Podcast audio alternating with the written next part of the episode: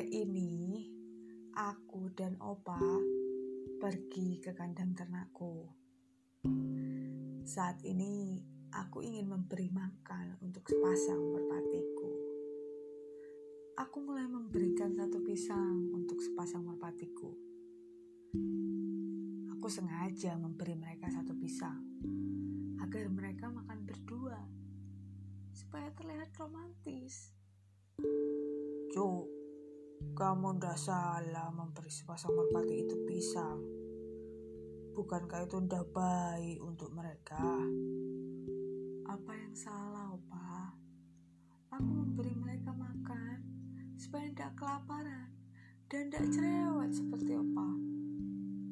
Hati-hati bicara dengan orang tua, Cuk.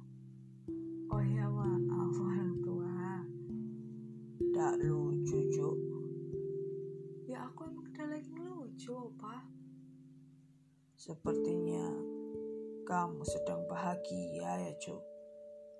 Apa karena kamu sudah ngimpi bertemu dengan seseorang yang mempesona itu? Tidak usah dibahas, Opa. Itu hanya mimpi. Baiklah, mungkin memang kamu ngimpi. Hei Cuk, tadi Opa tanya, Kenapa kamu kasih merpatimu itu pisang? Kamu tahu toh, itu tidak baik buat mereka. Aku hanya ingin memberi pengalaman yang indah buat sepasang merpatiku, Pak. Pisang tidak terlalu buruk kan, Opa? Pisang itu bagus untuk mengobati sakit ma, Opa. Opa rasa kamu sudah gila,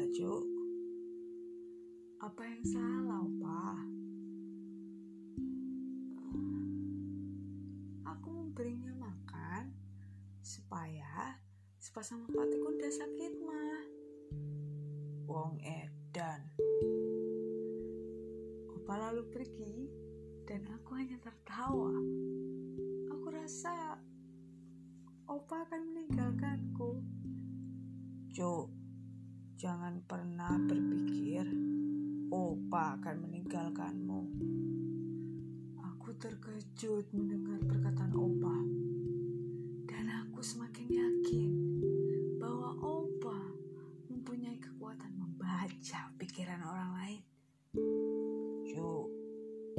Opa sudah sering bilang padamu kan? Jangan sering berbicara dengan logikamu sendiri. Bisa gila kamu nanti. Opa berteriak dari depan pintu kandang ternakku. Lebih baik aku diam. Ya, memang lebih baik kamu diam, Cuk. Dan berikanlah sepasang merpatimu makanan yang terbaik. Beras merah bagus untuk merpati. Sambil berteriak, Opa menghilang dari kandang ternakku. Aku hanya diam memperhatikan sepasang merpatiku yang sejak tadi sama sekali tidak memakan pisang yang.